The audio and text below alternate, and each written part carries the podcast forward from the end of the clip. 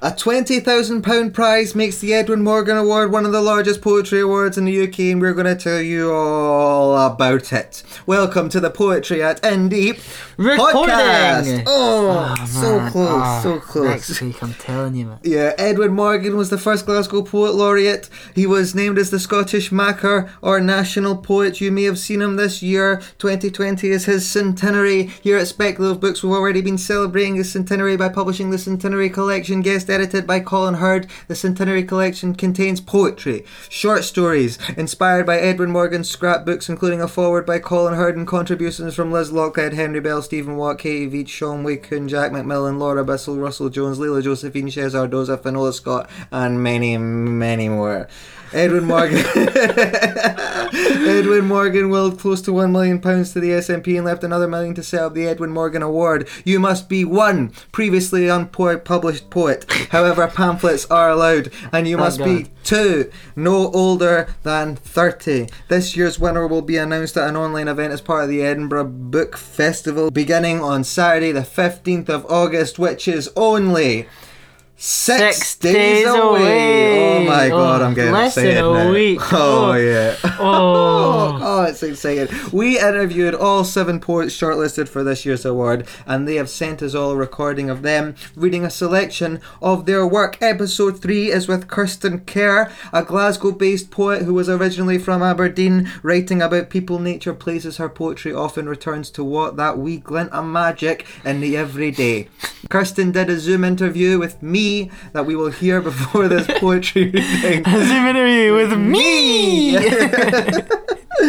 Me and Kirsten did a Zoom interview, um, and you'll be able to hear that before Kirsten's poetry reading. If you would like to have the Centenary Collection for free, you can sign up to the Speculative Books subscription service and use the code Morgan, that's M O R G A N, to get your first month free, and the Centenary Collection is your first book. We publish one book a month, which you can get through our subscription service. Head to speculativebooks.net slash subscribe to find out more. Whoa. Oh god, only six days now. Oh, I don't know if I can take it.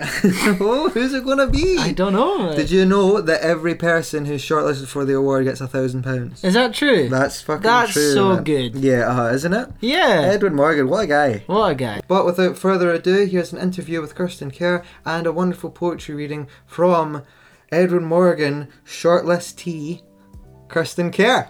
I think that's a word. Shortlisting. Thank you very much for agreeing to do this um, podcast, and we can still kind of try and connect connect everything up through through poetry in that way. But I had a few questions for you, Kirsten, um, and the first one was. Why do you write poetry? Why poetry? Um, and how long have you been doing it? When did you When did you start? Sure. Well, you know, thank you so much for having me. It was very exciting to get your email through inviting me onto the podcast. Um, I've had to listen to some of your other ones. Um, so, you know, it's just really exciting to be here. So thank you for having me, firstly.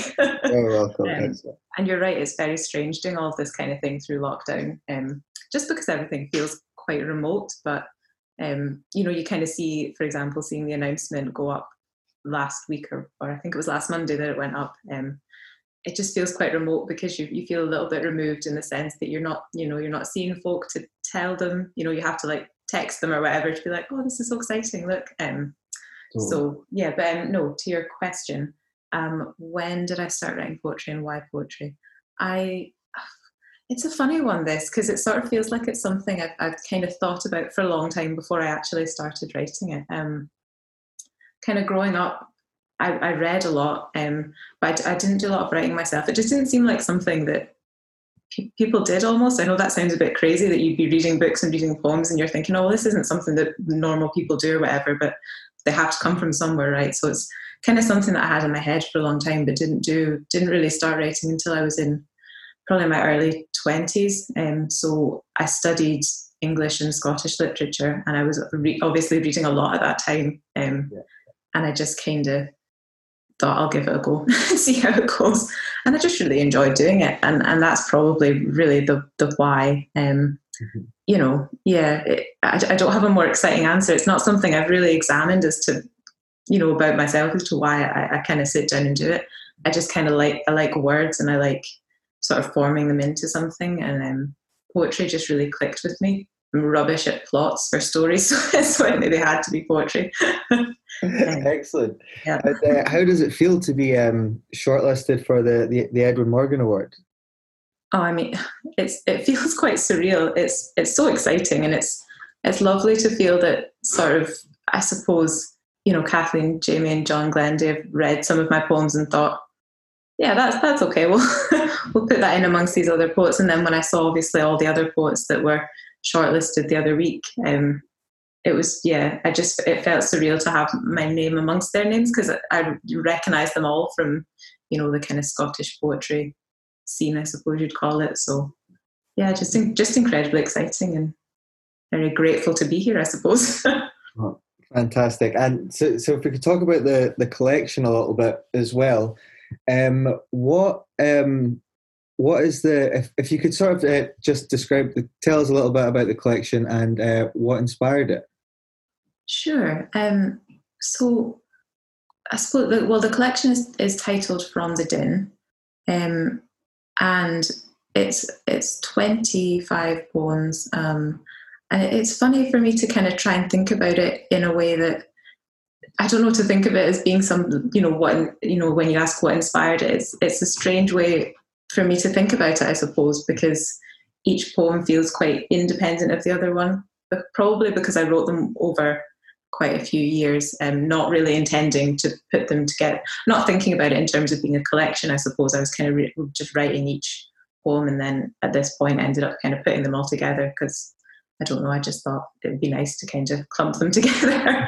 um, but I suppose, you know, thinking about maybe some themes running through it, I, um, I guess a lot of the time, what I find quite interesting are sort of quite small, maybe day to day things, um, yeah. and kind of their place in the sort of wider world, um, whether that's the kind of wider world of like words and language or the sort of wider world of just kind of where, where they exist within that. Um, yeah, I guess it comes down a little bit to kind of personal experience and and that type of thing. Um, you know, often if I'm writing a poem, I'll kind of have a, a, sort of line in my head for a really long time before I'll sit down and kind of write something. So it'll just be something that I'm kind of thinking about and like mulling over for a really long time. And then I'll sit down to write the poem because I'll think, well, I'll see if I can kind of explain this to myself almost.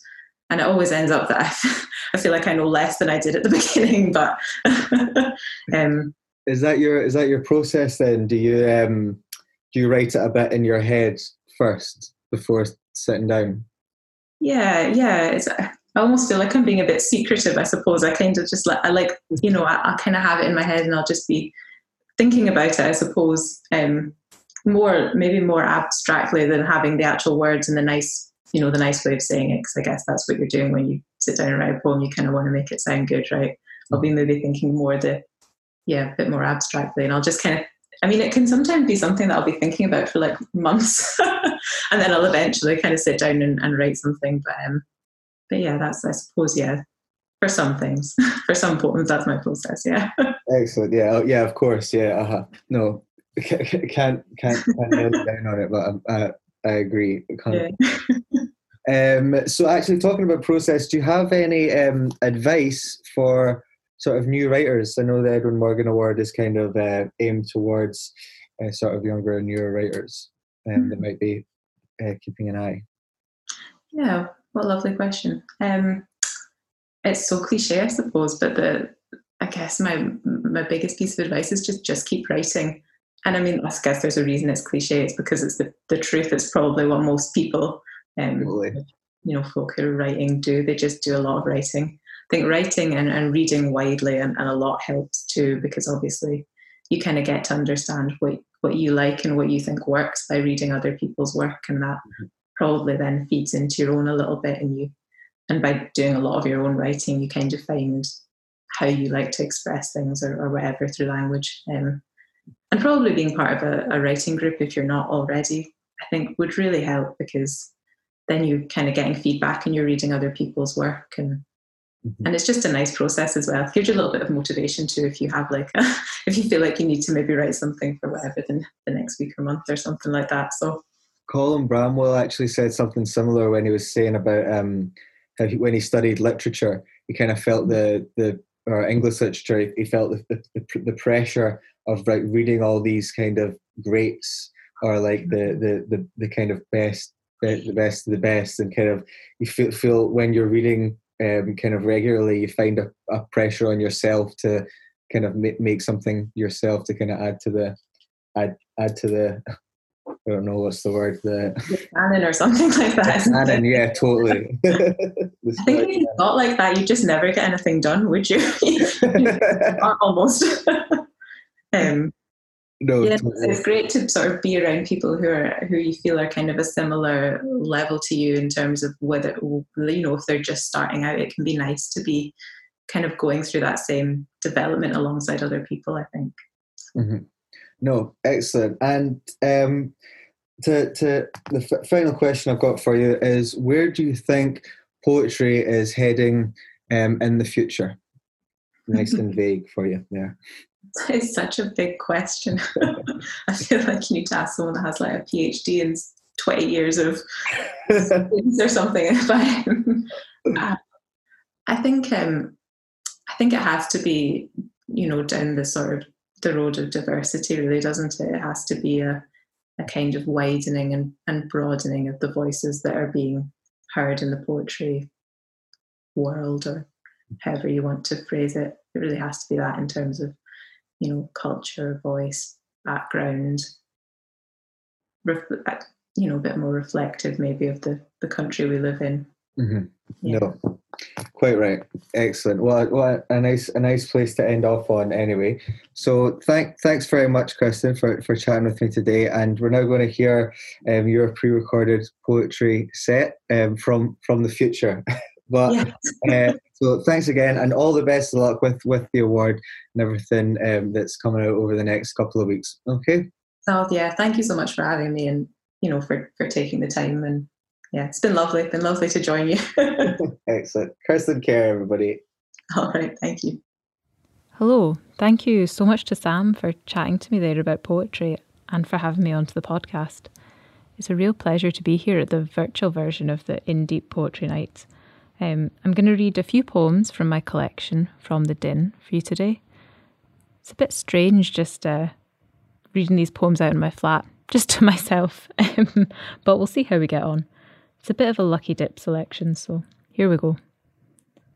The first one I'm going to read is actually the first poem in the collection, um, and I sat down and wrote it just after a wee trip to Iona last summer.